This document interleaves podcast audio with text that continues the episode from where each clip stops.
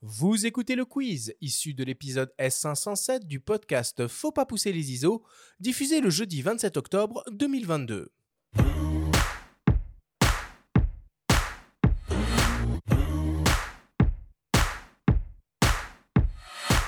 Benoît, le principe du quiz est très simple. Nous avons reçu des questions de la part de nos auditeurs qu'ils t'ont posées via notre compte Instagram, en lien ou non avec le sujet de cette émission.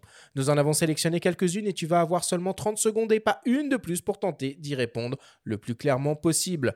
Benoît, as-tu bien compris la consigne? Tadadada, j'ai la- alors, j'ai le max de pression. hein. Alors c'est parti. Première question qui nous vient d'un dénommé Xavier. Souvent, le son qui sort de mes micro-cravates est très faible. Comment bien installer et régler un micro-cravate? Alors, il faut que la distance soit bonne, c'est-à-dire en général, on estime qu'au niveau du, du plexus, c'est pas mal. Et après, il faut veiller à ce que le micro euh, soit bien isolé de tous les systèmes de frottement. Il faut faire attention à la distance entre l'émetteur et le récepteur, peut-être aussi si on a l'émetteur sur la caméra, Oui, rien qui bon, soit. Alors, généralement, la distance, quand on est en situation de- d'interview, n'est pas un problème. Oui, c'est ça. Hmm. C'est-à-dire que ça porte suffisamment loin pour que ça soit pas Voilà. vraiment, euh, pas vraiment un sujet. Ça marche. Merci. Deuxième question qui nous vient d'une dénommée Clara. Comment être sûr que le niveau sonore d'une vidéo est dans la norme? Alors, aujourd'hui, euh, vous avez peut-être entendu parler d'une nouvelle mesure qui s'appelle le loudness, ou d'une norme qui s'appelle. euh, Pas du tout. Le Euh, BU moi, oui. 128. Oui, mais c'est Et- explique du coup. ah, en 30 secondes, mes amis, ça Ah, va puis il être. t'en reste que compliqué. 15 maintenant. Alors, on va dire. Bref, tâchez d'utiliser un, un système de mesure de loudness. Il en existe des gratuits, euh, comme Youlin, je crois, qui existe, mais plein d'autres. Ah bah vas-y, t'as du Ouais, rab. termine, en quoi, en quoi- termine. en quoi ça ah, consiste là, vous êtes dur. Ouais, en plus, vous m'avez. euh, si je devais. euh, ah, c'est pas évident, là. C'est c'est un peu compliqué. Euh, en gros, le loudness, c'est une, euh, c'est une mesure euh, statistique d'un d'un programme, euh, du niveau d'un programme audio, on va dire ça comme ça. Et euh, en fonction de, de la situation où vous êtes, du type de programme, vous avez des, des références, des mesures de loudness.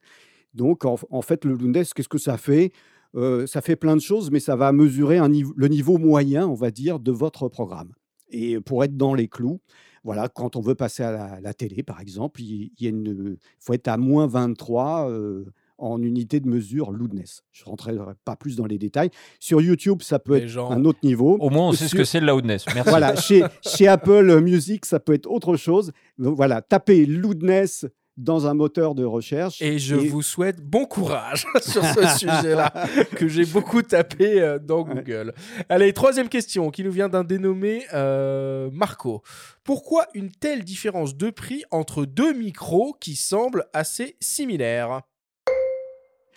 Alors, on pourrait euh, retourner la question pourquoi euh, des prix aussi différents euh, sur des objectifs qui ont l'air euh, un peu pareils, quoi, finalement, un peu équivalents? Bah, C'est un petit peu la même chose. Quoi. Donc, c'est la, la- la construction, la qualité du, de la cellule, la qualité de, de l'électronique embarquée qui vont faire la différence. Et est-ce que finalement un micro, c'est comme une optique, ça décode peu? Exactement. C'est primordial d'avoir des micros de qualité qui vont. Parfait. Quatrième question qui nous vient d'un dénommé Thierry. Le wave, c'est le raw du son? Non, pas du tout. Le, il existe. euh, en fait, RAW, ça veut dire sans en-tête quelque part. Et un fichier WAVE, c'est un fichier qui a une en-tête dans, dans son fichier, qui va, euh, sur- dans lequel on va avoir en fait des tas de- d'informations sur euh, voilà, est-ce que c'est du 8 bits, du 16 bits, du 24 bits, et quelle fréquence d'échantillonnage, et puis quel jour ça a été tourné, avec euh, quel ingénieur du son, combien de pistes, etc. etc. Et Il y a un équivalent alors de, RAW dans le son ou pas? Bah, c'est l'euro.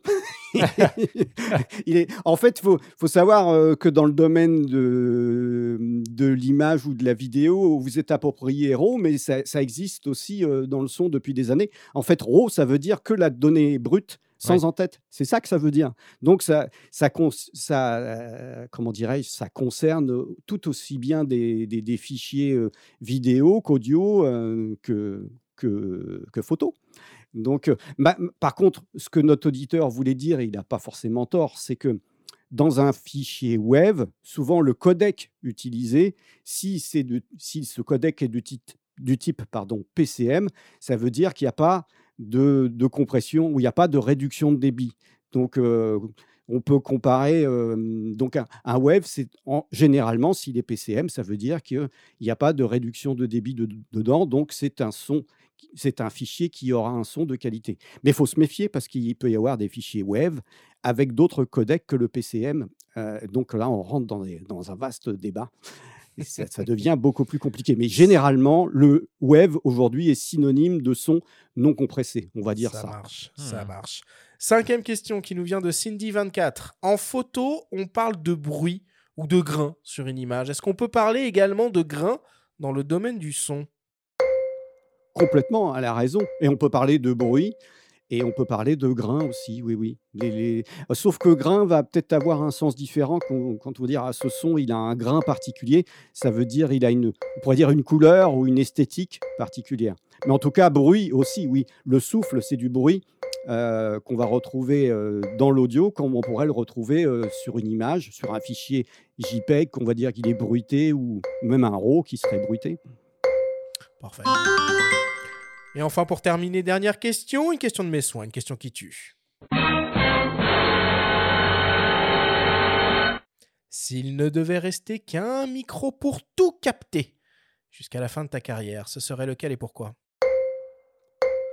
Oh là là là là là là, mais je, et si toi tu devais avoir un objectif, tu prendrais quoi pour tout faire? Oh C'est toi l'invité. C'est moi qui ai posé la question. Cher Benoît. Oh, et j'aime bien en ce moment, j'utilise un micro Neumann euh, KM105, qui est un micro hypercardioïde, statique, avec une sensibilité qui n'est pas exceptionnelle, mais qui me permet de faire plein de choses. De la musique, du reportage, vraiment plein de trucs. Et ça va conclure le quiz.